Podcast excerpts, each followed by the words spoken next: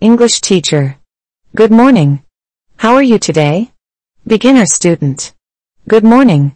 I'm a bit nervous, but I'm excited to learn English with you. English teacher. Don't worry, I'm here to help you. Let's start with something interesting. Have you been following the news lately?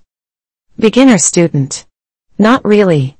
English is still a bit challenging for me, so I haven't been able to understand much news. English teacher. No problem at all. Let's start with some simple news topics then. How about we discuss the weather? It's always a popular topic. Do you know what the weather is like today? Beginner student. I'm not sure. I haven't checked. How can I talk about the weather in English? English teacher. That's a great question. You can start by asking, what is the weather like today? And if someone asks you the same question, you can respond with phrases like it's sunny, it's raining, it's cloudy, or it's cold. These are some basic weather vocabulary words. Beginner student. Okay, got it. So, what is the weather like today? English teacher. Today, it's sunny and warm. It's a perfect day to go outside and enjoy the sunshine. Beginner student. That sounds lovely. I will try to spend some time outdoors. Is there any other news topic we can discuss? English teacher. Of course. Let's talk about a recent event. Have you heard about the sports championship that happened last weekend? Beginner student. No, I haven't. Can you tell me more about it?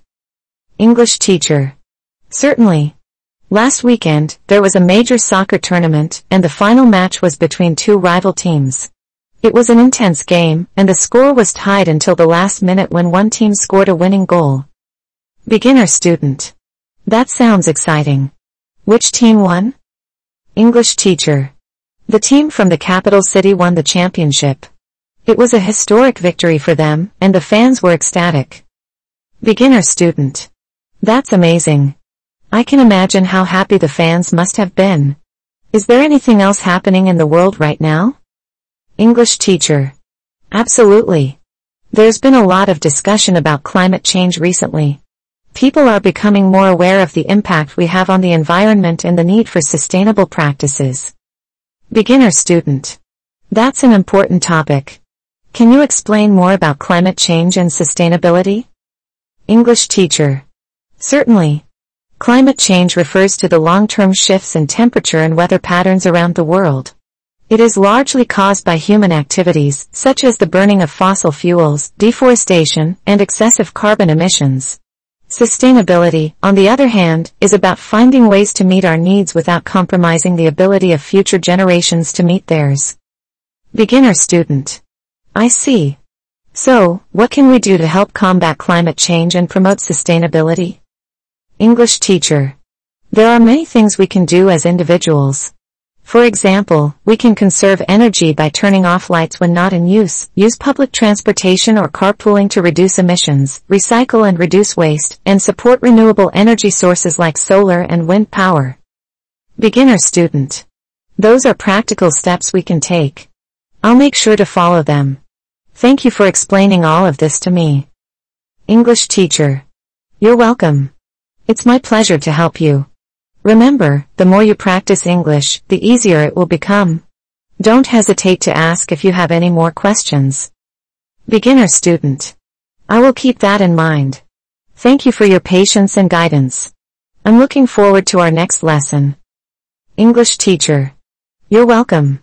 I'm glad you're enjoying the lessons. Keep up the good work, and I'll see you next time. English teacher. Good afternoon. How are you today? Beginner student. Good afternoon. I'm doing fine, thank you. How about you? English teacher. I'm doing well, thank you for asking. Today, I thought we could discuss something a little spooky. Have you ever watched a scary movie or read a scary story? Beginner student. Oh, I'm not sure if I can handle scary things. They make me feel really frightened. English teacher. That's completely understandable. Scary stories and movies can evoke strong emotions.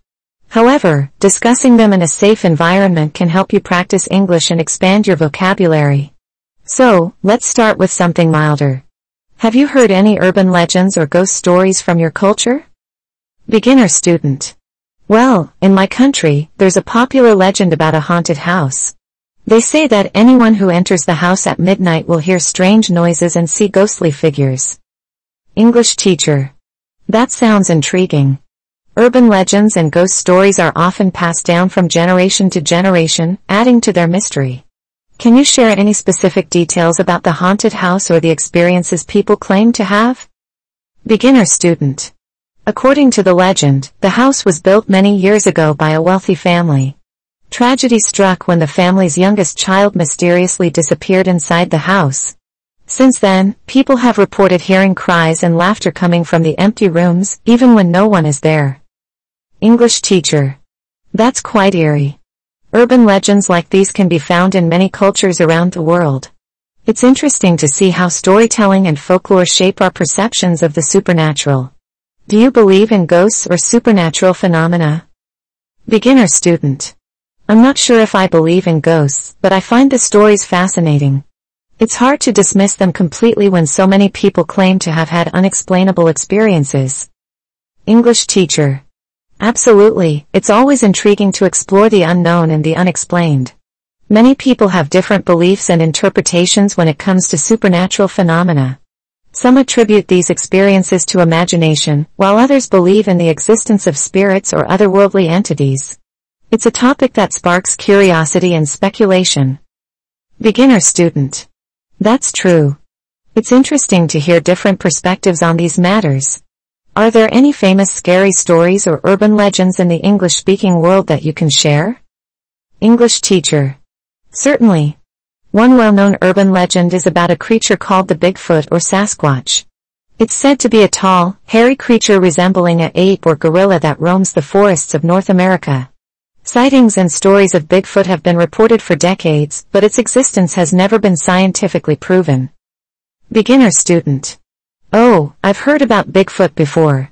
It's fascinating how these legends capture people's imagination and continue to be a topic of interest. Are there any other famous scary stories or urban legends you can tell me about? English teacher. Yes, another popular scary story is the legend of Sleepy Hollow by Washington Irving. It's about a headless horseman who haunts a small village. The tale has been adapted into movies and has become a Halloween tradition in some places. Beginner student. That sounds both scary and exciting. I'll have to check it out. I appreciate you introducing me to these stories. They provide a unique way to learn about culture and practice English. English teacher. You're welcome. Exploring different genres and topics is a great way to enhance your language skills. Just remember, scary stories are meant for entertainment and should be enjoyed in a safe and controlled environment. If you ever feel uncomfortable, it's okay to step back and take a break. Beginner student. Thank you for the advice. I'll keep that in mind. I'm looking forward to our next lesson and discovering more interesting aspects of the English language. English teacher. Fantastic. I'm excited to continue our lessons together. Keep up the excellent work, and I'll see you next time. English teacher. Good morning. How are you today? Beginner student. Good morning. I'm doing well, thank you. How about you? English teacher. I'm doing great, thank you for asking. Today, I thought we could discuss a topic that often arises in everyday conversations, affairs. Affairs can be a sensitive and complex topic, so it's important to approach it with understanding and respect. Are you comfortable discussing this subject? Beginner student. Yes, I'm open to discussing different topics, including affairs. I understand that it can be a delicate matter, but I'm here to learn and broaden my understanding of the English language. English teacher. That's a commendable attitude. Let's start by defining what an affair means.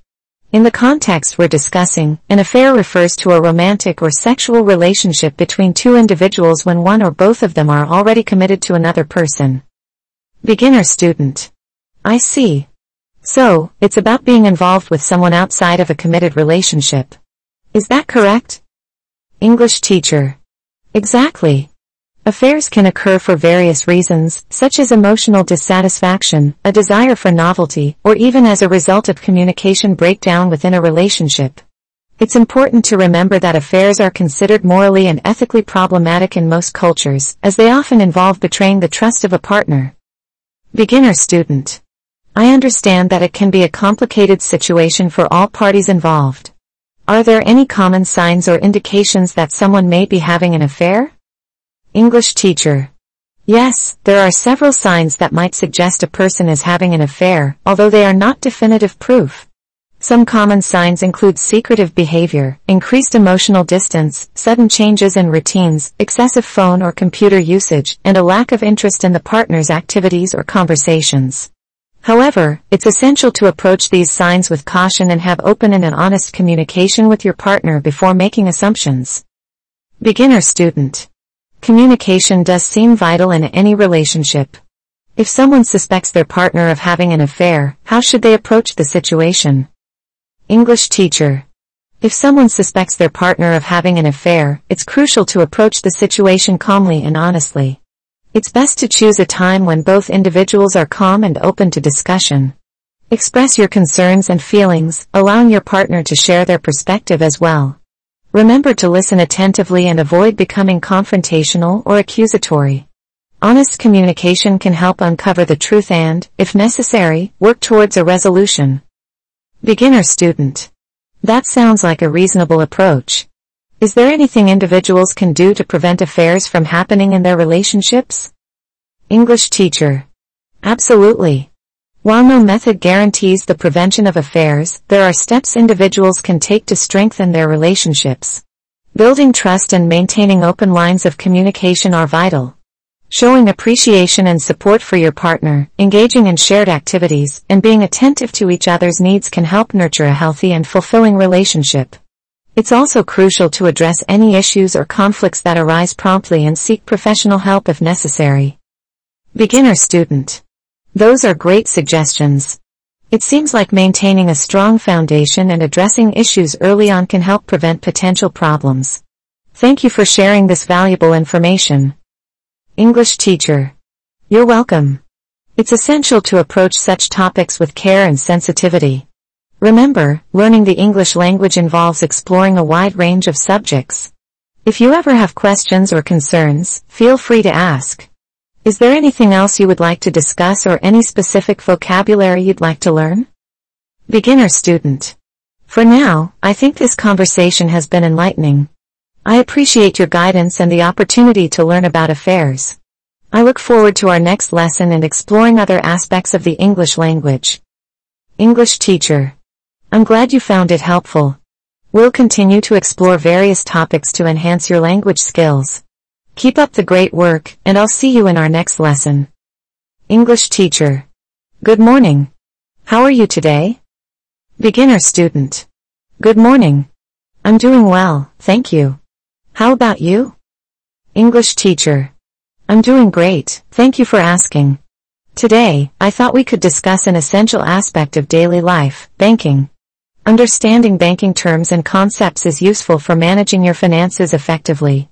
Are you interested in learning about banking? Beginner student. Yes, absolutely. Banking is something I encounter in my daily life, but I'm not familiar with many banking terms and processes in English. I would love to learn more. English teacher. That's great. Let's start with the basics.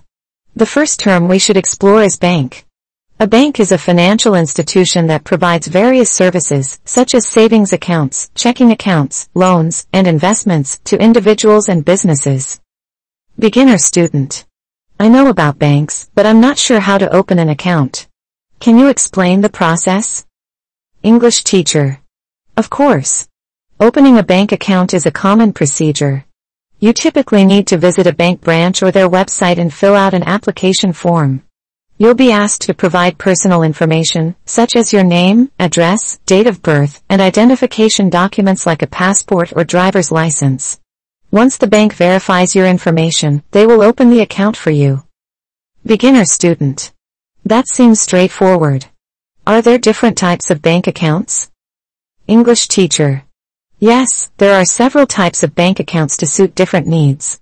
The most common ones are savings accounts and checking accounts.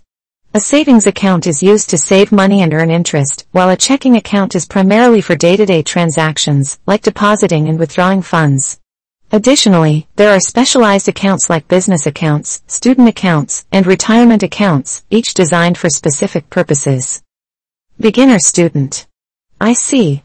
What is the difference between a debit card and a credit card? English teacher. That's an important distinction. A debit card is linked directly to your bank account.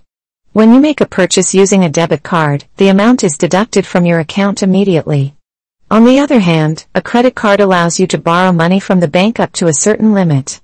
You need to pay back the borrowed amount within a specified period, usually with added interest. Beginner student. So, a credit card is like a short-term loan from the bank. Is that correct? English teacher. Yes, that's a good way to think of it. However, it's important to use credit cards responsibly and pay off the balance each month to avoid high interest charges. If used wisely, credit cards can provide convenience and help build a good credit history, which is important for future financial endeavors. Beginner student. I understand. What about loans? How do they work? English teacher. Loans are financial products provided by banks to individuals or businesses to borrow money. When you take out a loan, you agree to repay the borrowed amount over a specified period, along with interest. There are various types of loans, such as personal loans, auto loans, and mortgages, each serving different purposes. Beginner student. It sounds like there's a lot to learn about banking. Are there any other important terms or concepts I should be aware of? English teacher. Absolutely. Here are a few more important terms to familiarize yourself with. Interest, which is the cost of borrowing money or the return on saving, ATM, automated teller machine, a self-service machine for conducting banking transactions, statement, a summary of your account activity and balances, and online banking, a service that allows you to manage your accounts and perform transactions through the internet. Beginner student. Thank you for explaining these terms. I feel more confident about understanding banking now. English teacher. You're welcome. Learning about banking is crucial for financial literacy and independence. If you have any further questions or if there are specific banking topics you'd like to delve into, feel free to let me know. Beginner student. Thank you. I'll make sure to reach out if I have any more questions. I appreciate your help and look forward to our next lesson. English teacher. It's my pleasure to assist you. Keep up the great work, and I'll see you in our next lesson. English teacher. Good afternoon. How are you today? Beginner student. Good afternoon. I'm doing well, thank you. How about you? English teacher. I'm doing great, thank you for asking. Today, I thought we could talk about regional airports. Are you familiar with the term regional airport? Beginner student. Yes, I've heard the term before, but I'm not entirely sure what it means. Could you please explain? English teacher. Of course. A regional airport is an airport that serves a specific geographical area or region.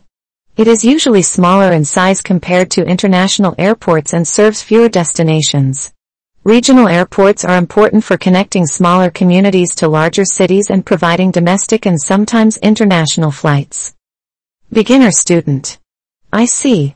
So, regional airports are like smaller versions of international airports, but they serve a specific region rather than the whole country. English teacher. That's right. Regional airports play a vital role in providing air travel options for people who live in or near the region they serve. They can offer convenient access to air transportation without the need to travel to a major international airport, which might be far away. Beginner student. That sounds convenient for people living in smaller towns or rural areas. Are there any specific services or facilities that regional airports typically provide? English teacher. Regional airports usually offer basic services and facilities that you would find at larger airports. They have terminals for check-in and boarding, security checkpoints, baggage claim areas, and car rental services. However, the scale and variety of services may be more limited compared to larger airports. Beginner student. That makes sense. Are regional airports mainly used for domestic flights, or do they also have international flights? English teacher. Regional airports primarily cater to domestic flights, connecting smaller communities within the country. However, some regional airports may also have limited international flights to nearby destinations. For example, a regional airport in a bordering country might have flights to neighboring countries. Beginner student. I see. That's interesting. Are there any benefits to using a regional airport instead of a larger international airport? English teacher. Absolutely. Regional airports often offer advantages over larger airports. They tend to have shorter check-in and security lines, making the overall process quicker and more convenient. Additionally, parking at regional airports is often more accessible and less expensive. These factors can save passengers time and money, especially if they live near the regional airport. Beginner student. That sounds convenient indeed. Are there any well-known regional airports that you can tell me about? English teacher. Certainly. One example of a well-known regional airport is the Manchester-Boston Regional Airport, located in Manchester, New Hampshire, USA. It serves as a gateway to the region, providing domestic flights to various destinations across the country. Another example is Bristol Airport in the United Kingdom, serving the southwest region and offering flights to domestic and European destinations. Beginner student. Thank you for sharing those examples. I'll have to look them up and learn more about them. Are there any challenges that regional airports face? English teacher. Regional airports do face certain challenges. Due to their smaller size and limited passenger traffic, they may struggle to attract major airlines or a wide range of flight options. Additionally, maintaining and expanding facilities and infrastructure can be a financial challenge for regional airports. However, many regional airports have implemented strategies to overcome these challenges and provide quality service to their communities. Beginner student. I see. It's interesting to learn about the different aspects of regional airports. I appreciate your guidance on this topic. English teacher. You're very welcome. Exploring various topics like regional airports helps expand your vocabulary and understanding of the English language. If you have any further questions or if there's anything else you'd like to discuss, feel free to let me know. Beginner student. Thank you. I'll be sure to reach out if I have more questions. I'm excited to continue learning with you. English teacher. Good morning. How are you today? Beginner student. Good morning. I'm doing well, thank you. How about you? English teacher. I'm doing great, thank you for asking. Today, I thought we could discuss something fascinating, the aquarium. Are you familiar with what an aquarium is? Beginner student. Yes, I know that an aquarium is a place where fish and other aquatic creatures are kept, but I don't know much beyond that. I would love to learn more about it. English teacher. That's a great start. An aquarium is indeed a facility that houses and displays various species of aquatic life. It is designed to simulate the natural habitat of these creatures, allowing visitors to observe and learn about marine life. Beginner student. That sounds interesting. Are there different types of aquariums? English teacher. Yes, there are different types of aquariums. The most common ones are public aquariums, which are large-scale facilities open to the public. They often have extensive exhibits with a wide variety of fish, marine mammals, and other aquatic species. There are also private or home aquariums that individuals set up in their own homes to keep and enjoy aquatic life. Beginner student. Public aquariums sound exciting. What can visitors expect to see there? English teacher. Visitors to public aquariums can expect a captivating experience. They can see various marine creatures such as colorful tropical fish, sharks, dolphins, turtles, and even coral reefs. Many public aquariums also have interactive exhibits where visitors can touch and learn more about certain species. It's a great opportunity to explore and appreciate the wonders of the underwater world. Beginner student. That sounds amazing. How do aquariums recreate the natural habitat of marine creatures? English teacher. Aquariums recreate the natural habitat of marine creatures by carefully replicating the water conditions, temperature, lighting, and even the physical features such as rocks, plants, and coral structures. They use specialized equipment like filters, heaters, and lighting systems to create a suitable environment for the aquatic life to thrive. It requires a lot of expertise and knowledge to maintain the proper balance and ensure the well-being of the animals. Beginner student. That's impressive. Are there any specific terms related to aquariums that I should know? English teacher. Certainly. Here are a few important terms related to aquariums. 1. Tank. The main enclosure where the aquatic creatures are kept. 2. Filtration system. The equipment used to keep the water clean and remove waste. 3. Substrate. The material at the bottom of the tank, such as gravel or sand. 4. Aquarium heater.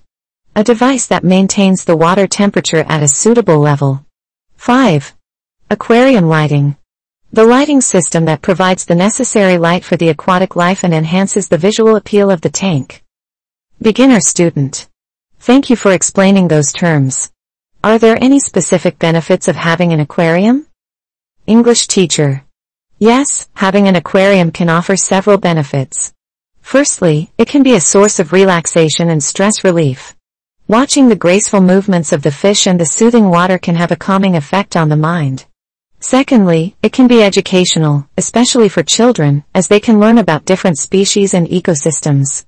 Lastly, caring for an aquarium can teach responsibility and patience, as it requires regular maintenance and attention to ensure the well-being of the aquatic life. Beginner student. Those are wonderful benefits. I never realized that having an aquarium could be so beneficial. Thank you for sharing. English teacher. You're welcome. Exploring different topics like aquariums helps expand your vocabulary and understanding of the English language. If you have any further questions or if there's anything else you'd like to discuss, feel free to let me know.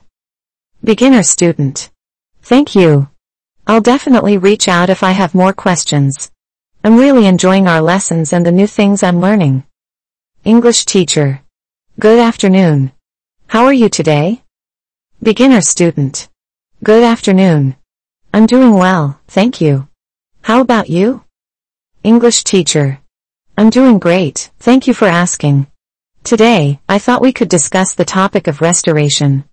Are you familiar with what restoration means? Beginner student. Yes, I think restoration means repairing or renewing something that has been damaged or worn out. Is that correct? English teacher. Absolutely. Restoration involves the process of bringing something back to its original condition or state. It can be applied to various things like buildings, artwork, historical artifacts, and even the environment. Beginner student. That sounds interesting. Could you give me some examples of restoration? English teacher. Certainly. Let's start with building restoration. This can involve repairing or renovating old or damaged buildings to restore their original architectural features and historical significance. It often includes repairing damaged structures, replacing worn-out materials, and preserving the original design elements. Beginner student. That's fascinating. I've seen old buildings that have been restored, and they look beautiful. Are there other types of restoration? English teacher. Absolutely. Art restoration is another significant area. It involves conserving and repairing artworks that have been damaged or degraded over time. This could include cleaning the artwork, repairing cracks or tears, and restoring faded colors to reveal the artist's original intent. Beginner student. I've seen art restoration videos online, and it's incredible how they can bring back the original beauty of the artwork. Are there any other types of restoration? English teacher. Yes, there are various other types of restoration. For example, there's furniture restoration, where antique or damaged furniture is repaired and refurbished to restore its original charm. There's also automotive restoration, where classic cars are repaired and refurbished to their original condition. Additionally, environmental restoration involves rehabilitating and restoring ecosystems that have been damaged or degraded, such as wetlands or forests. Beginner student. I never realized that restoration could apply to so many different things. Is restoration a difficult process? English teacher. Restoration can be a complex process, depending on the object or environment being restored. It requires careful assessment, research, and specialized knowledge. Restorers often need to have a deep understanding of the materials and techniques used in the original creation to ensure that the restoration is accurate and respectful of the object's history. Beginner student. That sounds challenging but rewarding. Is restoration important? English teacher. Absolutely. Restoration is crucial for preserving our cultural heritage, maintaining historical landmarks, and protecting the environment. By restoring and conserving valuable artifacts, buildings, and ecosystems, we can pass on our history and traditions to future generations. It also allows us to appreciate the craftsmanship and beauty of the past. Beginner student. I can see how important restoration is now. Are there any famous restoration projects that you can tell me about? English teacher. Certainly. One notable restoration project is the Sistine Chapel in Vatican City. The ceiling and walls of this iconic chapel were restored to reveal the original vibrant colors and intricate details of Michelangelo's frescoes. Another famous example is the restoration of the Parthenon, an ancient Greek temple in Athens. The restoration aimed to preserve its architectural integrity and bring back some of the missing sculptures. Beginner student. Those are incredible projects. I'm amazed at the amount of work and expertise that goes into restoration. English teacher. Indeed, restoration is a meticulous process that requires skilled professionals and a deep appreciation for preserving our cultural heritage. If you're interested, you can explore more about restoration projects in different fields, as there are many fascinating examples. Beginner student. Thank you. I will definitely look into it. I appreciate your explanation of restoration. English teacher. You're welcome. I'm glad I could help. Exploring different topics like restoration helps expand your vocabulary and understanding of the English language.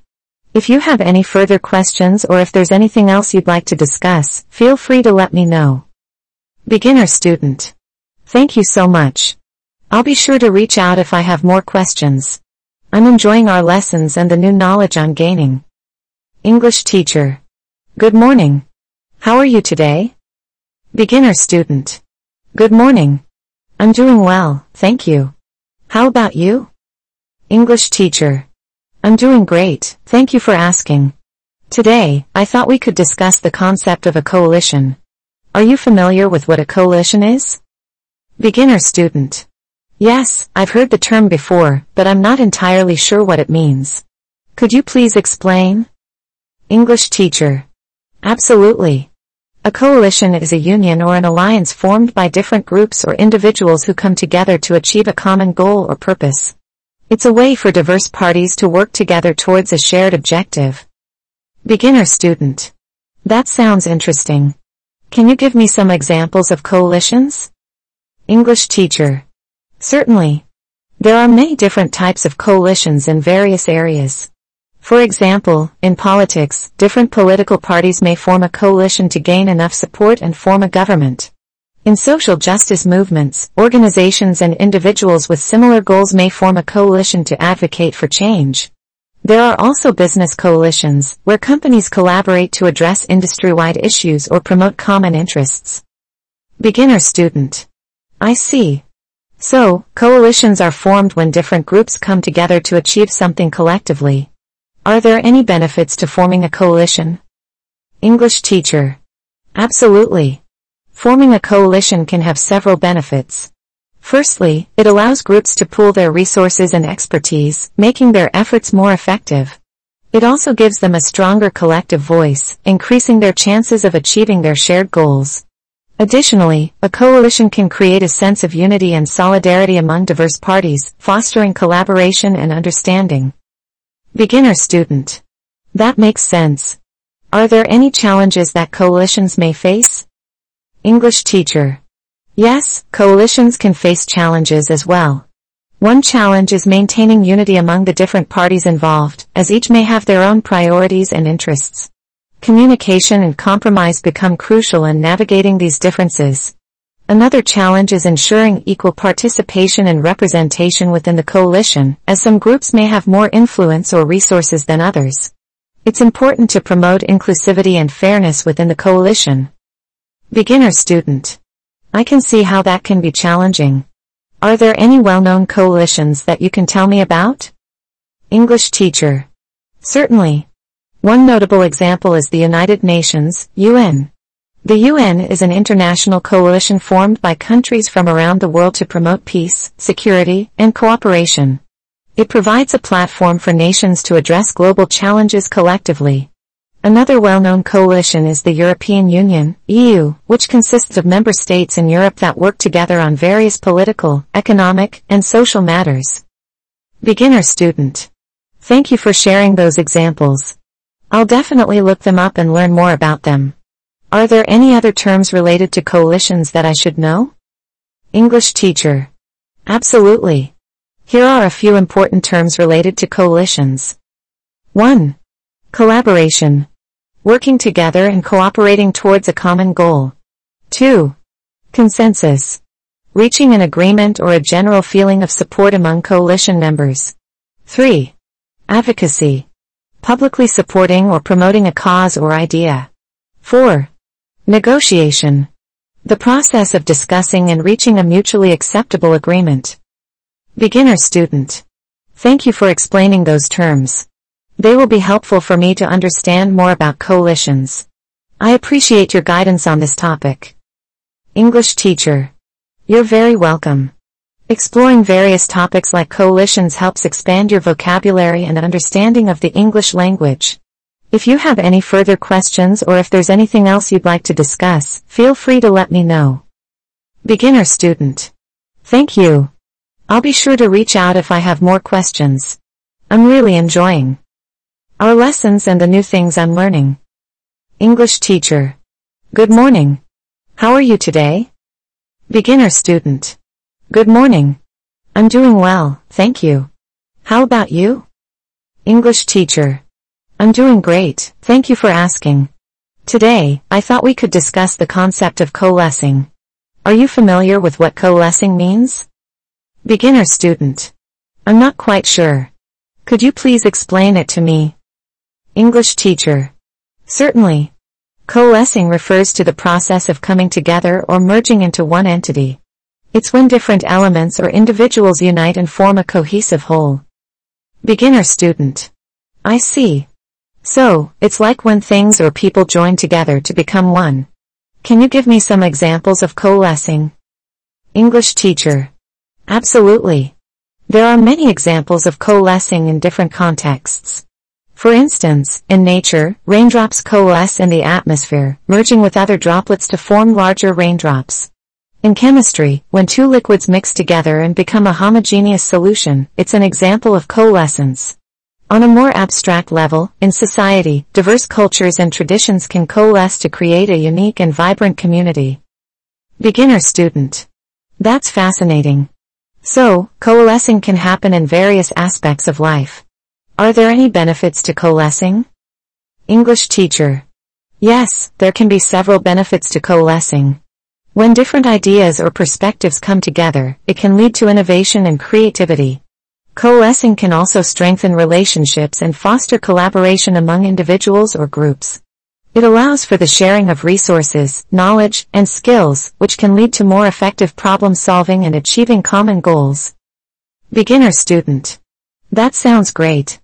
Are there any challenges or difficulties that can arise from coalescing? English teacher. Coalescing can indeed present challenges as well. When different entities merge or come together, conflicts of interest or differences in opinions may arise. It requires effective communication, understanding, and compromise to overcome these challenges and maintain a harmonious coalescence. It's important to respect diverse perspectives and find common ground for the coalescence to be successful. Beginner student. I understand. So, it's important to have open-mindedness and willingness to work together when coalescing. Can you give me some real-life examples of coalescing? English teacher. Certainly. One example of coalescing in history is the formation of the European Union, EU. The EU brought together multiple countries with the goal of promoting peace, stability, and economic cooperation among its member states.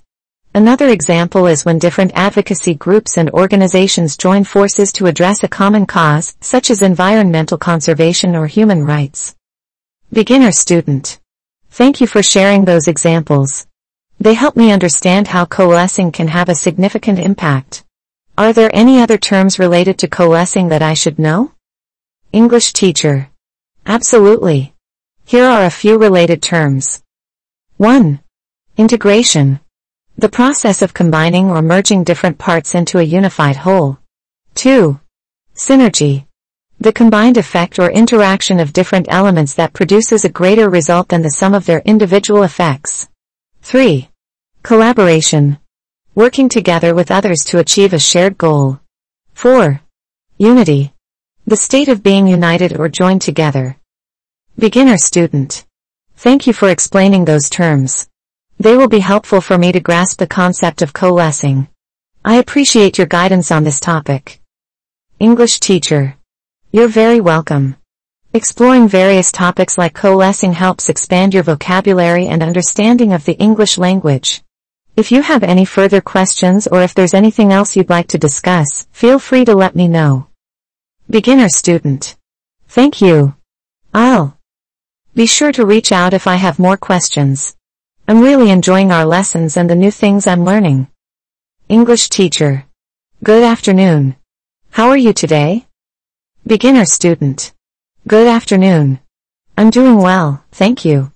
How about you? English teacher. I'm doing great, thank you for asking. Today, I thought we could discuss the topic of affection. Are you familiar with what affection means? Beginner student. Yes, I've heard the word before, but I'm not quite sure of its exact meaning. Could you please explain? English teacher. Absolutely. Affection refers to a feeling of fondness, warmth, or love towards someone or something. It's a positive and gentle emotion that can be expressed through actions, words, or gestures. Beginner student. I see. So, it's like a strong liking or love for someone or something. Can you give me some examples of affection? English teacher. Certainly. Affection can be expressed in various ways. For example, a parent hugging and kissing their child is a display of affection. Holding hands, giving compliments, or saying I love you to a loved one are also examples of expressing affection. Even a simple act of kindness, like offering help or a comforting smile, can show affection towards others. Beginner student. That's lovely. So, affection is about expressing love and care. Are there any benefits to showing affection? English teacher. Absolutely. Showing affection has many benefits. It helps build and strengthen relationships, fostering a sense of trust and security. Affectionate gestures can make others feel valued, appreciated, and loved. It also promotes emotional well-being and can contribute to overall happiness and a positive atmosphere in relationships and communities. Beginner student. That's wonderful. Are there different ways to show affection? English teacher. Yes, there are numerous ways to express affection, and it can vary depending on the relationship and cultural context. Some common ways include giving hugs, kisses, or cuddling, offering compliments and words of encouragement, spending quality time together, and performing acts of kindness or service for others. Each person may have their own preferred way of expressing affection as well. Beginner student. I understand. It's important to express affection in a way that is comfortable for both parties involved. Can you give me some examples of affectionate words or phrases? English teacher. Certainly. Some common affectionate words and phrases include I love you. You mean a lot to me. You're special to me. I care about you. You're beautiful/handsome, and I appreciate you. These words and phrases convey warmth and affection towards someone. Beginner student. Thank you for sharing those examples. They're helpful to know. Are there any challenges in expressing affection? English teacher. Expressing affection can sometimes present challenges, especially when cultural norms or personal boundaries come into play. Different individuals may have varying comfort levels with physical touch or verbal expressions of affection. It's important to respect others' boundaries and communicate openly about preferences regarding affectionate gestures. Beginner student. I understand. It's crucial to be aware of personal boundaries and respect them when expressing affection. Can you give me some examples of cultural differences in expressing affection? English teacher. Certainly. Cultural norms and practices regarding affection can vary significantly. In some cultures, people may be more reserved and less likely to engage in public displays of affection, while in others, physical touch and affectionate gestures may be more common and accepted. It's important to be mindful of cultural differences and adapt your expressions of affection accordingly when interacting with people from diverse backgrounds. Beginner student. That's interesting. I will keep that in mind. Are there any other terms related to affection that I should know? English teacher. Absolutely. Here are a few related terms. 1. Love. A deep affectionate feeling towards someone or something. !2. Care. A feeling of concern, attentiveness, and responsibility towards others. 3. Compassion. A sympathetic and understanding response to someone's suffering or challenges. 4. Empathy. The ability to understand and share the feelings of others. Beginner student. Thank you for explaining those terms. They will help me understand more about affection and related concepts. I appreciate your guidance on this topic. English teacher. You're very welcome. Exploring topics like affection helps expand your vocabulary and understanding of the English language. If you have any further questions or if there's anything else you'd like to discuss, feel free to let me know. Beginner student. Thank you. I'll be sure to reach out if I have more questions. I'm really enjoying our lessons and the new things I'm learning. English teacher. Good morning. How are you today? Beginner student. Good morning. I'm doing well, thank you. How about you? English teacher. I'm doing great, thank you for asking. Today, I thought we could discuss the concept of intimacy. Are you familiar with what intimacy means? Beginner student. Yes, I've heard the word before, but I'm not quite sure of its exact meaning. Could you please explain? English teacher. Certainly. Intimacy refers to a close and private connection between individuals, often involving emotional, physical, or personal aspects of a relationship. It's a deep level of familiarity, trust, and vulnerability shared between people. Beginner student. I see. So, intimacy is about having a close and personal connection with someone. Can you give me some examples of intimacy? English teacher. Absolutely. Intimacy can manifest in various forms. For example, in a romantic relationship, intimacy can be expressed through deep conversations, sharing personal thoughts and feelings, physical affection, and sexual intimacy. In close friendships, intimacy can be reflected in open communication, mutual support, and a sense of trust. Intimacy can also extend to familial relationships, where there is a strong bond of love, understanding, and shared experiences. Beginner student. That's interesting. So, intimacy can be present in different types of relationships.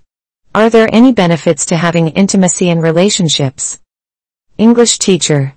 Yes, there are several benefits to having intimacy in relationships. Intimacy fosters a sense of emotional closeness and understanding between individuals. It can enhance trust, communication, and overall relationship satisfaction. Intimate relationships often provide a support system where individuals feel safe, valued, and accepted.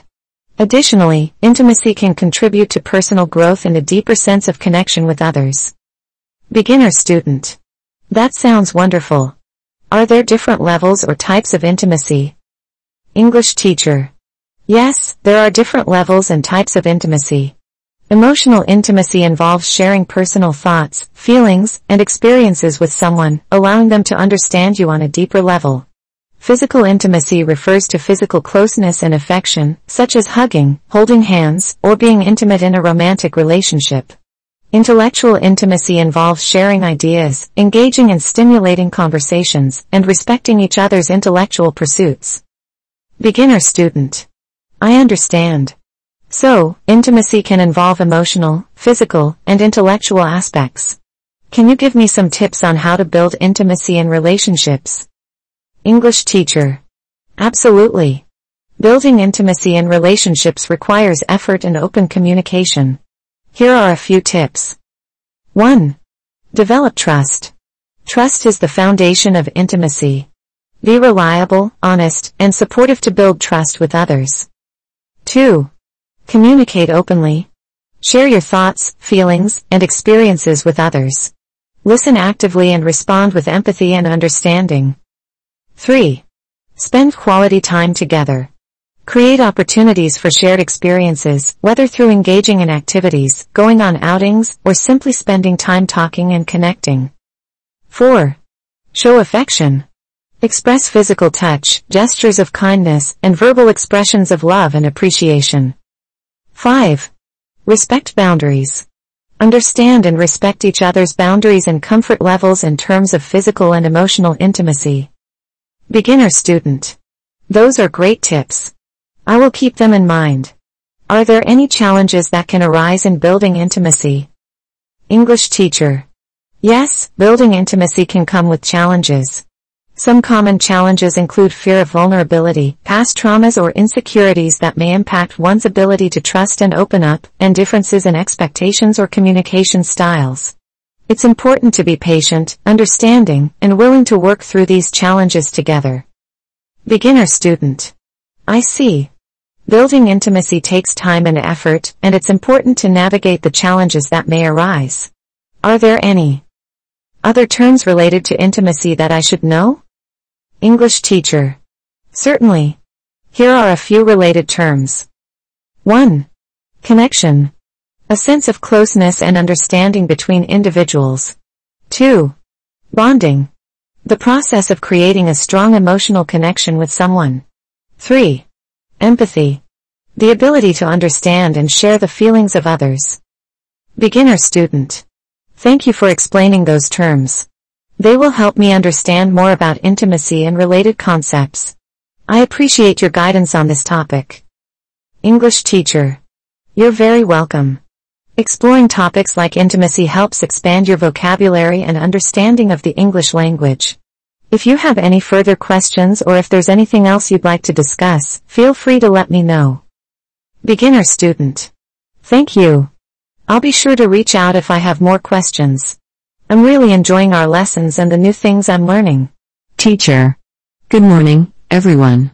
Today, we're going to have a conversation about something very special. Passion. Passion is that strong feeling you have towards something that drives you, excites you, and makes you feel alive. It could be a hobby, a talent, or a particular interest. Let's start by discussing what passion means to each one of you.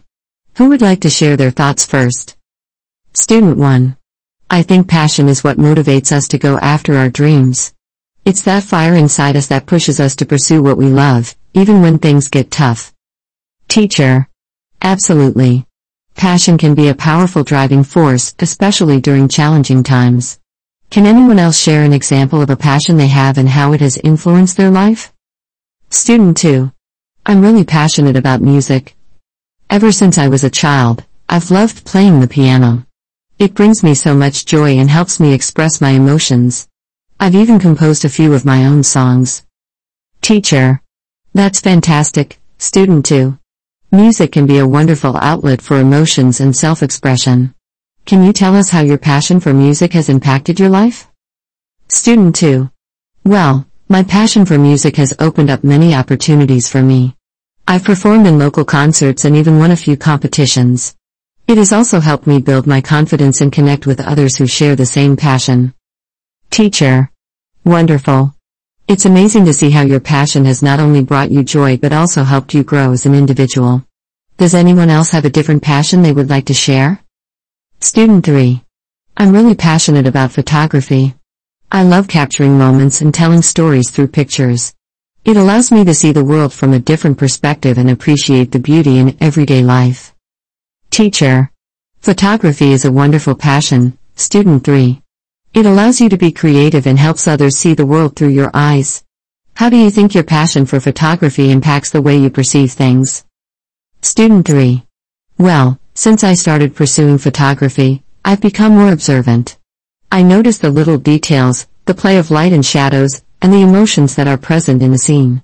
It has taught me to appreciate the beauty in ordinary moments. Teacher. That's fantastic.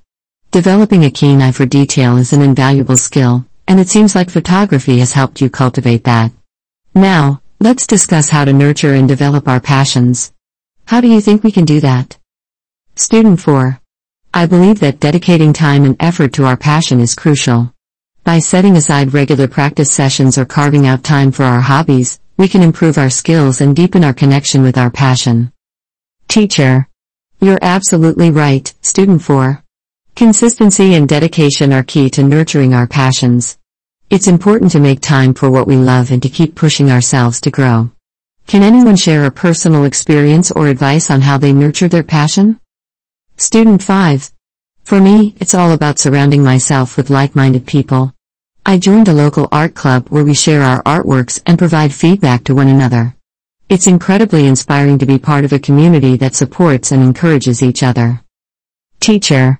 That's a fantastic approach, Student 5. Being part of a supportive community can provide a wealth of knowledge, inspiration, and motivation. It's wonderful to see how you found a way to nurture your passion through connection. Well, everyone, our conversation about passion has been truly inspiring. Remember, passion is something to be cherished and nurtured. It can bring immense joy, fulfillment, and personal growth. I encourage each one of you to continue pursuing your passions and exploring new ones along the way. Thank you all for sharing your experiences, and keep the fire of passion burning bright in your lives. Teacher. Good morning, class. Today, we're going to delve into a topic that is closely related to passion. Devotion. Devotion is the deep commitment and dedication we have towards someone or something. It involves giving our time, energy, and focus to what we believe in. Let's begin by discussing what devotion means to each of you. Who would like to share their thoughts first? Student 1. To me, devotion means wholeheartedly investing myself in someone or something. It's about staying committed, even when faced with challenges or obstacles. Teacher. That's a great perspective, Student 1. Devotion often requires perseverance and resilience. Can anyone else share an example of devotion they have witnessed or experienced in their lives? Student 2. I've seen devotion in my parents. They have always been devoted to providing for our family and ensuring our well-being. They make sacrifices and work hard to create a better future for us. Teacher. That's a wonderful example, Student 2. Parents often demonstrate tremendous devotion towards their children and family. How do you think their devotion impacts you and your family? Student 2. Their devotion has created a sense of security and stability within our family. We know that we can rely on them and that they will always be there for us. It has also motivated me to work hard and show the same level of devotion in my own pursuits. Teacher. That's remarkable, Student 2. Devotion can be contagious and inspire others to follow suit. Now, let's explore different aspects of devotion. Can anyone share a personal experience or example of devotion in their life? Student 3. I have a close friend who is incredibly devoted to environmental conservation. They dedicate their time and effort to organizing cleanup campaigns, raising awareness, and advocating for sustainable practices. Their devotion to protecting the environment is truly inspiring. Teacher. That's fantastic, Student 3. Devotion to a cause or a mission is powerful and can lead to significant positive change. How do you think your friend's devotion has impacted their own life and the community? Student 3. Well, their devotion has allowed them to make a tangible difference in our community. Through their efforts, more people have become aware of the importance of environmental conservation. They have also inspired others to get involved and take action, creating a ripple effect of positive change. Teacher. That's incredible, Student 3. Devotion can indeed have a transformative effect, not just on individuals but also on society as a whole. Now, let's discuss how we can cultivate and nurture devotion in our lives. Any thoughts? Student 4. I believe that finding something we genuinely care about is essential. When we are passionate about something, it becomes easier to stay devoted and committed to it. It's important to choose something that resonates deeply with us. Teacher. Absolutely, Student 4. Passion and devotion often go hand in hand. When we genuinely care about someone or something, our devotion comes naturally. Can anyone share a personal approach or strategy they use to cultivate and maintain their devotion? Student 5. For me, it's about setting clear goals and reminding myself of the purpose behind my actions. When I have a clear vision of what I want to achieve and the reasons why it matters to me, it helps me stay devoted and focused on my path. Teacher. That's a great strategy. Student 5. Setting goals and constantly reminding ourselves of the bigger picture can provide a sense of direction and purpose in our devotion. Well, class, our discussion about devotion has been enlightening. Devotion requires commitment, resilience, and a genuine connection to what we believe in. I encourage each one of you to explore your passions and find something or someone worth devoting yourself to. Thank you all for your thoughtful contributions, and may your devotion guide you towards a fulfilling journey in life. Teacher. Good morning, everyone. Today, we're going to explore the topic of adoration. Adoration is a deep and intense love or admiration we feel towards someone or something. It's a feeling of reverence and respect that goes beyond mere liking. Let's start by discussing what adoration means to each of you. Who would like to share their thoughts first? Student 1. To me, adoration is an overwhelming feeling of love and admiration. It's when you hold someone or something in such high regard that you can't help but feel a deep sense of respect and affection towards them. Teacher. That's a beautiful description, Student 1. Adoration is indeed a powerful emotion that can bring us closer to the people or things we hold dear. Can anyone else share an example of adoration they have experienced or witnessed in their lives? Student 2. I have always adored my grandmother. She has been a pillar of strength and love in our family. Her selflessness, wisdom, and kindness have earned her the adoration of everyone who knows her. Teacher. That's wonderful to hear, Student 2. It's heartwarming to have someone in our lives who inspires such adoration. How do you think your grandmother's adoration impacts your family? Student 2. My grandmother's adoration creates a strong bond within our family. We all look up to her and seek her guidance. Her love and support have nurtured a sense of unity and warmth in our family relationships. Teacher. That's truly special, Student 2. Adoration has a way of fostering connection and strengthening relationships. Now, let's explore different aspects of adoration. Can anyone share a personal experience or example of adoration in their life? Student 3. I have a friend who is an incredible artist. Whenever I see their artwork, I'm filled with adoration. Their talent and creativity are simply awe-inspiring. I can't help but admire their skill and dedication. Teacher. That's amazing, Student 3. Admiring someone's talents and abilities can indeed evoke a strong sense of adoration. How do you think your friend's adoration impacts their own life and artistic journey? Student 3. Well, their adoration fuels their passion for art. It motivates them to keep pushing their boundaries and exploring new creative avenues. Their adoration also encourages them to share their art with others and make a positive impact through their work. Teacher. That's truly inspiring, Student 3. Adoration can serve as a catalyst for personal growth and artistic expression. Now, let's discuss how we can express adoration in meaningful ways. Any thoughts? Student 4. I think expressing gratitude and appreciation is key when it comes to adoration.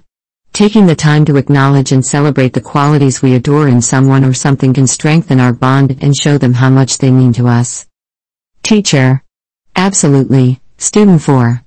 Expressing our adoration through words, gestures, or acts of kindness can make a significant impact. Can anyone share a personal approach or strategy they use to express their adoration?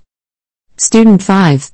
For me, it's about being present and actively listening to the person I adore. I try to show genuine interest in their thoughts, dreams, and experiences.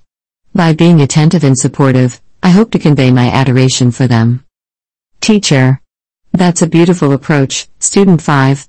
Active listening and genuine interest can be powerful ways to express our adoration. Well, class, our discussion about adoration has been enlightening. Adoration is a profound emotion that connects us deeply to the people and things we hold dear. I encourage each one of you to cherish and express your adoration in meaningful ways. Thank you all for sharing your thoughts, and may your adoration continue to brighten your lives and relationships. Teacher. Good morning, everyone. Today, we're going to dive into the topic of romance. Romance is a complex and beautiful aspect of human relationships. It involves feelings of love, passion, and affection between two people. Let's start our discussion by sharing our thoughts on what romance means to each of us. Who would like to share first? Student 1. To me, romance is about creating a deep emotional connection with someone. It's about experiencing love, excitement, and intimacy with another person. Teacher.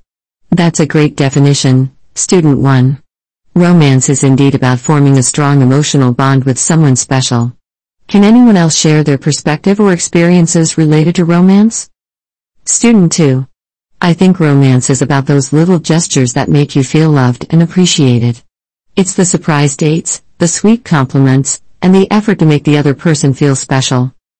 Teacher. Absolutely, Student 2. Thoughtful gestures and expressions of love play a significant role in romance. They help create a sense of excitement and warmth in a relationship. Can anyone else share an example of a romantic experience they have had or witnessed? Student 3. I remember when my parents celebrated their 25th wedding anniversary. They planned a surprise trip to their favorite destination and renewed their vows. The way they looked at each other and expressed their love was incredibly romantic. Teacher. That sounds like a beautiful and memorable moment, Student 3. Celebrating milestones and expressing love in meaningful ways can definitely contribute to a romantic atmosphere. Now, let's explore different aspects of romance. Can anyone share their thoughts on what elements or qualities contribute to a romantic relationship? Student 4. I think trust and communication are fundamental in a romantic relationship. Being able to share our thoughts, fears, and dreams openly creates a strong foundation for romance. Teacher. Absolutely, Student 4. Trust and communication are vital elements that help build a deep and meaningful connection between partners.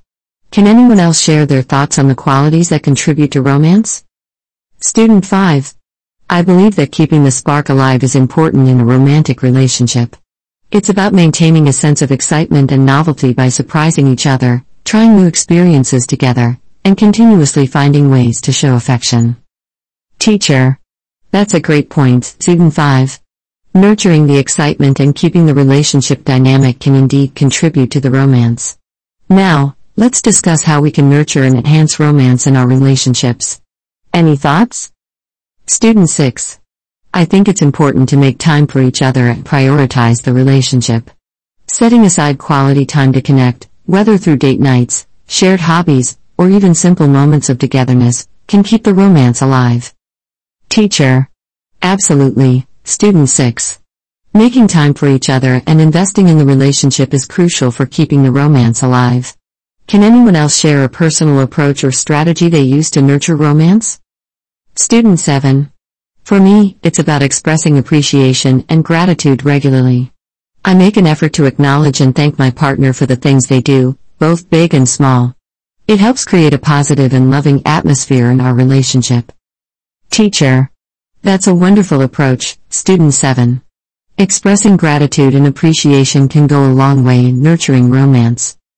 Well, class, our discussion about romance has been insightful. Romance is about cultivating love, passion, and connection in our relationships. I encourage each one of you to embrace the romantic aspects of your relationships and find ways to keep the flame alive. Thank you all for sharing your thoughts, and may your romantic journeys be filled with love and joy. Teacher. Good morning, everyone. Today, we're going to explore the concept of closeness. Closeness refers to the emotional intimacy and connection we feel with someone. It involves a sense of trust, vulnerability, and understanding. Let's begin by discussing what closeness means to each of you. Who would like to share their thoughts first? Student 1. To me, closeness means having a deep and meaningful connection with someone. It's about feeling comfortable enough to share our thoughts, feelings, and fears with them. Teacher. That's a great definition, Student 1. Closeness indeed involves a level of emotional comfort and openness. Can anyone else share their thoughts or experiences related to closeness? Student 2. I think closeness is about feeling understood and accepted by someone. It's that feeling of having someone who truly knows us, including our strengths and weaknesses, and loves us unconditionally. Teacher. Absolutely, Student 2. Being understood and accepted for who we are is a significant aspect of closeness. Can anyone else share an example of a close relationship they have experienced or witnessed? Student 3. I have a close friend whom I consider my confidant. We share our joys and sorrows, support each other through tough times, and always provide a listening ear. Our bond is based on trust and understanding. Teacher. That's wonderful to hear, Student 3. Close friendships like the one you described can be incredibly fulfilling and supportive. Now, let's delve deeper into the elements that contribute to closeness. Can anyone share their thoughts on what qualities or actions foster closeness in a relationship? Student 4. I believe that active listening is crucial for creating closeness. When we genuinely listen to others without judgment or interruption, it shows that we value and respect their thoughts and feelings. Teacher. Absolutely, Student 4. Active listening is an essential quality that helps foster understanding and connection. Can anyone else share their thoughts on the qualities that contribute to closeness? Student 5. I think empathy is a key quality that fosters closeness. When we can put ourselves in someone else's shoes and understand their perspective and emotions, it strengthens our bond with them. Teacher. Well said, Student 5. Empathy is indeed a powerful quality that allows us to connect deeply with others. Now, let's discuss how we can nurture and enhance closeness in our relationships. Any thoughts? Student 6. I think spending quality time together is important for nurturing closeness. Engaging in shared activities, having meaningful conversations, and creating lasting memories can bring us closer to the people we care about. Teacher. Absolutely, Student 6. Quality time allows us to build shared experiences and strengthen our emotional connection. Can anyone else share a personal approach or strategy they use to nurture closeness? Student 7. For me, it's about being vulnerable and sharing my authentic self with others. When I open up about my thoughts and feelings, it encourages others to do the same, deepening our connection and fostering closeness. Teacher. That's a wonderful approach, Student 7.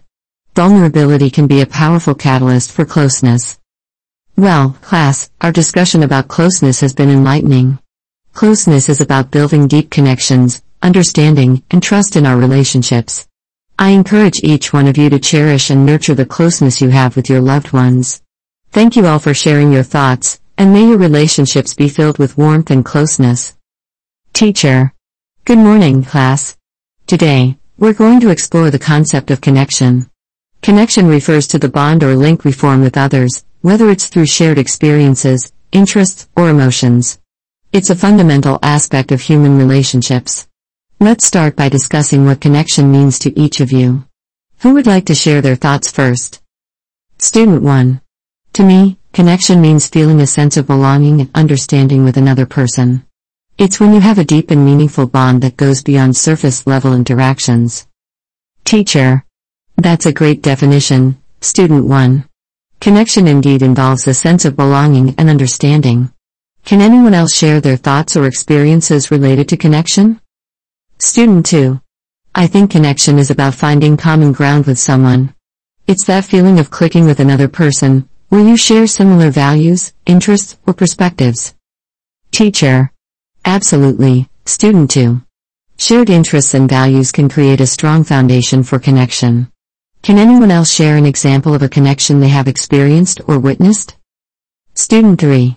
I recently volunteered at a local shelter, and I formed a connection with one of the residents. Despite our different backgrounds, we connected through shared experiences and empathy. It was a powerful connection that transcended our differences. Teacher. That's wonderful to hear, Student 3. Connections can indeed be formed in unexpected places and with people who may seem different from us. Now, let's delve deeper into the elements that contribute to connection. Can anyone share their thoughts on what qualities or actions foster a strong connection? Student 4. I believe that active communication is crucial for building a connection. When we engage in meaningful conversations, actively listen, and show genuine interest, it strengthens our bond with others. Teacher. Absolutely, Student 4. Active communication is an important quality that fosters connection. Can anyone else share their thoughts on the qualities that contribute to a strong connection? Student 5. I think authenticity plays a key role in forming connections. When we show up as our true selves and allow others to do the same, it creates an environment of trust and openness. Teacher. Well said, Student 5. Authenticity allows for genuine connections to be formed. Now, let's discuss how we can nurture and enhance connections in our relationships. Any thoughts? Student 6. I think empathy is vital for nurturing connections. When we try to understand and share the feelings of others, it deepens our connection and strengthens our bond. Teacher. Absolutely. Student 6. Empathy is a powerful quality that fosters understanding and compassion in our connections. Can anyone else share a personal approach or strategy they use to nurture connections? Student 7. For me, it's about being present in the moment and actively engaging with others. When I give my full attention and show genuine interest, it helps nurture and deepen the connections I have with people. Teacher. That's a wonderful approach, Student 7. Being present and engaged can truly enhance our connections. Well, class, our discussion about connection has been insightful. Connection is about building meaningful bonds and understanding with others. I encourage each one of you to embrace the connections you have and seek opportunities to form new ones. Thank you all for sharing your thoughts, and may your relationships be filled with strong and meaningful connections. Teacher. Good morning, class. Today, we're going to explore the topic of endearment. Endearment refers to words or actions that express affection, fondness, or love towards someone. It's a way of showing that we care deeply for another person. Let's start by discussing what endearment means to each of you. Who would like to share their thoughts first? Student 1. To me, endearment is about using words or gestures to express love and affection towards someone. It's a way of showing that they hold a special place in our hearts. Teacher. That's a lovely definition, Student 1. Endearment is indeed a way of expressing affection. Can anyone else share their thoughts or experiences related to endearment? Student 2. I think endearment can also include nicknames or terms of endearment we use for loved ones. It's those special names or expressions that show a deeper connection and fondness. Teacher. Absolutely, Student 2. Nicknames or terms of endearment can be a charming way to show affection and strengthen our bond with others. Can anyone else share an example of endearment they have experienced or witnessed? Student 3. I have an aunt who always greets me with a warm smile and calls me sweetie. It instantly makes me feel loved and cherished, and it's a beautiful form of endearment. Teacher. That's wonderful, Student 3. Endearments like that can create a warm and loving atmosphere. Now, let's explore different forms of endearment. Can anyone share their thoughts on the different ways we can express endearment towards someone? Student 4. I think compliments are a powerful form of endearment. Telling someone how beautiful, talented, or special they are can make them feel cherished and loved. Teacher. Absolutely, Student 4. Compliments can be a genuine and uplifting form of endearment. Can anyone else share their thoughts on ways to express endearment? Student 5. Small gestures of kindness and thoughtfulness can also be a form of endearment. It's those little things we do to show we care, like making someone's favorite meal or leaving them a heartfelt note. Teacher. Well said, Student 5. Small gestures can go a long way in expressing our affection and endearment. Now, let's discuss the importance of endearment in our relationships. Any thoughts? Student 6. I think endearment helps strengthen our emotional connection with others. It reassures them of our love and appreciation, and it creates a sense of warmth and security in our relationships. Teacher. Absolutely, Student 6. Endearment plays a significant role in nurturing our relationships and fostering a loving and supportive environment. Can anyone else share their thoughts on the importance of endearment? Student 7.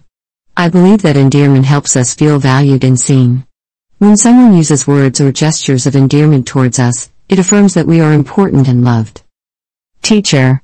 That's a great point, Student 7. Endearment can boost our self-esteem and contribute to our overall well-being. Well, class, our discussion about endearment has been heartwarming. Endearment is a beautiful way to express affection and strengthen our relationships. I encourage each one of you to use words and gestures of endearment to show your loved ones how much they mean to you. Thank you all for sharing your thoughts, and may your relationships be filled with love and endearment. Teacher.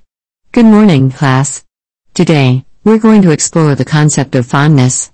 Fondness refers to a warm and affectionate feeling we have towards someone or something.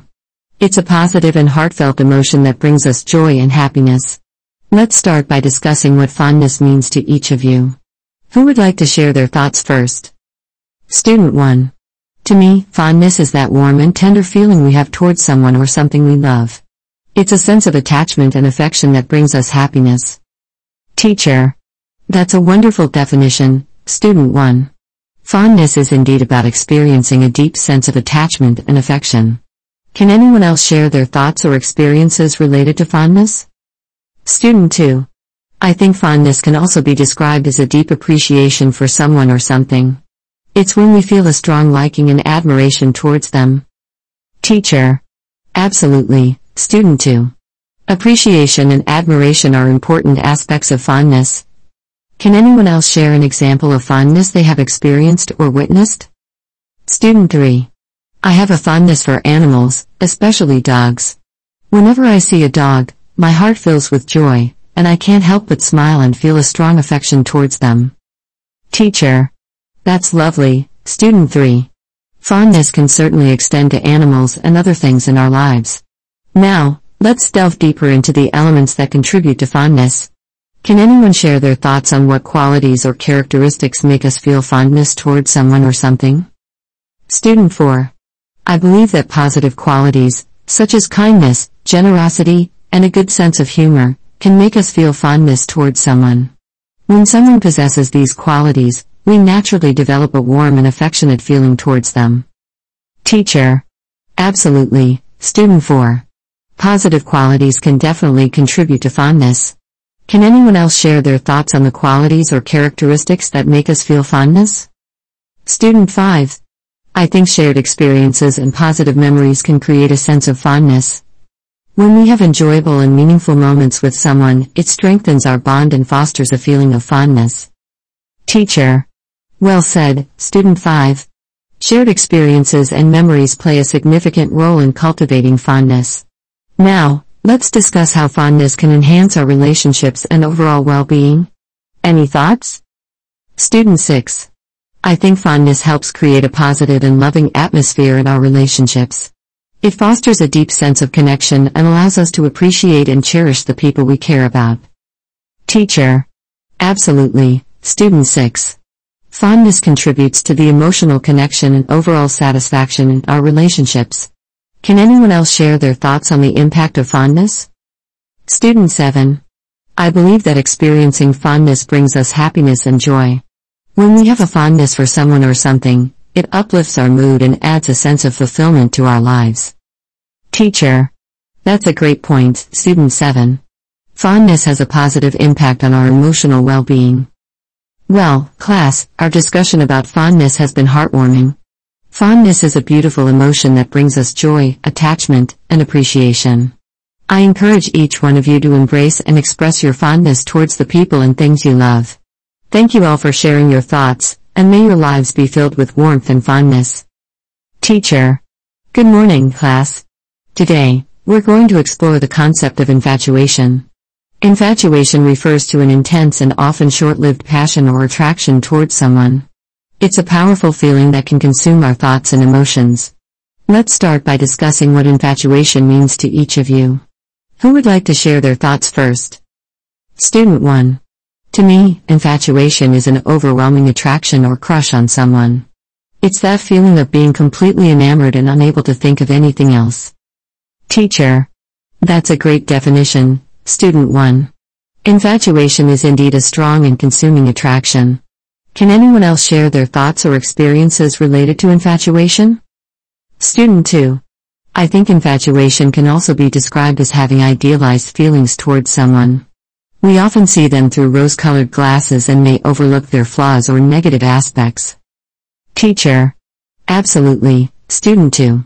Infatuation can sometimes lead to idealizing the person we're attracted to. Can anyone else share an example of infatuation they have experienced or witnessed? Student 3. I remember being infatuated with a celebrity when I was younger. I had posters of them all over my room, and I would spend hours daydreaming about meeting them. It was a powerful and intense feeling. Teacher. Thank you for sharing, Student 3. Infatuations with celebrities or public figures are quite common. Now, let's delve deeper into the characteristics of infatuation. Can anyone share their thoughts on what distinguishes infatuation from other forms of attraction or love? Student 4. I think infatuation is characterized by its intensity and often sudden onset. It's like a rush of emotions that can be all-consuming, whereas love tends to be more stable and long-lasting. Teacher. That's a good point, student 4. Infatuation is often marked by its intensity and the speed at which it develops. Can anyone else share their thoughts on the characteristics of infatuation? Student 5. I believe that infatuation is often based on physical attraction and the idealized image we create in our minds. It's more focused on the fantasy of a person rather than a deep emotional connection. Teacher.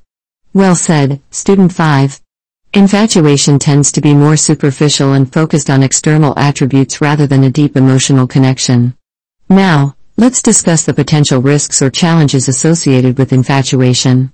Any thoughts? Student 6. I think one challenge of infatuation is that it can blind us to the reality of the person we're infatuated with. We may overlook red flags or negative qualities because we're so caught up in the intensity of our feelings. Teacher. Absolutely, student 6. Infatuation can sometimes cloud our judgment and prevent us from seeing the person for who they truly are. Can anyone else share their thoughts on the risks or challenges of infatuation? Student 7. I believe that the intense emotions of infatuation can be difficult to handle, especially if the feelings are not reciprocated or if the infatuation fades over time. It can lead to disappointment and heartbreak. Teacher. That's a valid point, student 7. The intense emotions of infatuation can be challenging to manage, especially when the feelings are not returned or when they fade away. Well, class, our discussion about infatuation has shed light on its characteristics and potential challenges. It's important to recognize and understand the difference between infatuation and other forms of attraction or love. Thank you all for sharing your thoughts, and may you navigate your emotions with awareness and clarity. Teacher. Good morning, class. Today, we're going to explore the concept of unity. Unity refers to a state of being united or joined together, often towards a common goal or purpose. It's a powerful force that brings people together and fosters cooperation. Let's start by discussing what unity means to each of you. Who would like to share their thoughts first? Student 1. To me, unity means coming together as a cohesive group, where individuals work together and support each other towards a shared objective. It's about finding strength in our collective efforts. Teacher. That's a great definition, student 1. Unity does involve collaboration and mutual support. Can anyone else share their thoughts or experiences related to unity? Student 2. I think unity also means setting aside our differences and embracing our commonalities. It's when we prioritize what unites us rather than what divides us. Teacher. Absolutely, student 2. Unity often requires us to find common ground and focus on shared values or goals. Can anyone else share an example of unity they have experienced or witnessed? Student 3. I recently participated in a volunteer project where people from different backgrounds came together to support a local community. Despite our differences, we worked as a unified team, and it was inspiring to see the impact we could make together. Teacher. That's wonderful to hear, student 3. Unity can indeed transcend differences and create a sense of collective strength. Now, let's delve deeper into the elements that contribute to unity. Can anyone share their thoughts on what qualities or actions foster unity? Student 4. I believe that open communication and active listening are key to fostering unity. When we truly hear and understand each other's perspectives, it becomes easier to find common ground and work together. Teacher. Absolutely, student 4. Open communication and active listening are crucial for building unity. Can anyone else share their thoughts on the qualities or actions that foster unity? Student 5. I think empathy and respect are vital for fostering unity. When we try to understand and value each other's experiences and opinions, it creates an environment of inclusivity and unity. Teacher. Well said, student 5. Empathy and respect are powerful qualities that contribute to unity. Now, let's discuss the importance of unity in various contexts, such as communities or teams. Any thoughts? Student 6. I believe that unity is essential in communities because it brings people together, encourages collaboration, and helps solve common problems. It creates a sense of belonging and support. Teacher. Absolutely, student 6. Unity plays a significant role in building strong and resilient communities. Can anyone else share their thoughts on the importance of unity? Student 7. I think unity is crucial in teams and organizations because it enhances productivity and fosters a positive work environment. When individuals work together towards a shared goal, it leads to greater success. Teacher. That's a great point, Student 7. Unity in teams and organizations promotes productivity and a positive work culture. Well, class, our discussion about unity has been insightful. Unity is about coming together, embracing common goals, and working collaboratively. I encourage each one of you to value and foster unity in your relationships and communities. Thank you all for sharing your thoughts, and may you find strength and support in unity. Teacher. Good morning, class. Today, we're going to explore the concept of beloved. The term beloved refers to someone or something that is dearly loved and cherished. It represents a deep affection and a special bond. Let's start by discussing what beloved means to each of you. Who would like to share their thoughts first? Student 1. To me, beloved signifies someone who holds a special place in our hearts. It's a person we deeply care for and feel a strong emotional connection with. Teacher.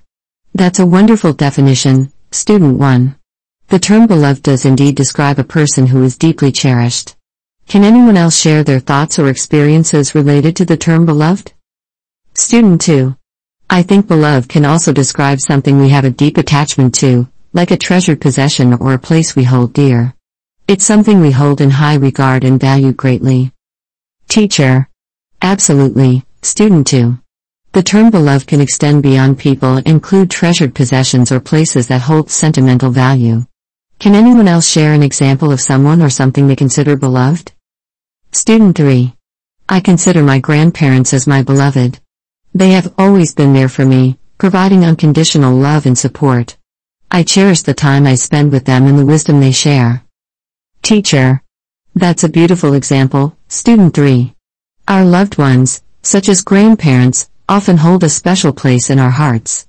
Now, let's delve deeper into the qualities or characteristics that make someone or something beloved. Can anyone share their thoughts on what qualities contribute to the beloved status? Student 4. I believe that trust, loyalty, and understanding are important qualities that make someone beloved. When we have a strong foundation of trust and loyalty with someone, it deepens the bond and makes them cherished. Teacher. Well said, Student 4. Trust, loyalty, and understanding are indeed vital qualities that contribute to the beloved status. Can anyone else share their thoughts on the qualities that make someone or something beloved?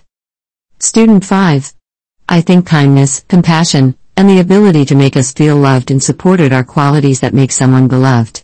It's those individuals who consistently show care and kindness that become beloved to us. Teacher. Absolutely, Student 5. Kindness and compassion go a long way in fostering a beloved connection. Now, let's discuss the significance of having a beloved person or thing in our lives. Any thoughts? Student 6. I think having a beloved person or thing in our lives brings us joy, comfort, and a sense of belonging. It's someone or something that makes us feel deeply loved and understood. Teacher. Well said, Student 6. A beloved person or thing indeed brings us joy, comfort, and a sense of connection. Can anyone else share their thoughts on the significance of having a beloved person or thing? Student 7. I believe that having a beloved person or thing in our lives gives us a sense of purpose and adds meaning to our existence. It's a reminder of the beauty and value of love and connection. Teacher. That's a great point, Student 7. A beloved person or thing can provide a sense of purpose and add richness to our lives. Well, class, our discussion about the term beloved has been heartwarming. It's a term that represents deep affection, cherished connections, and treasured possessions.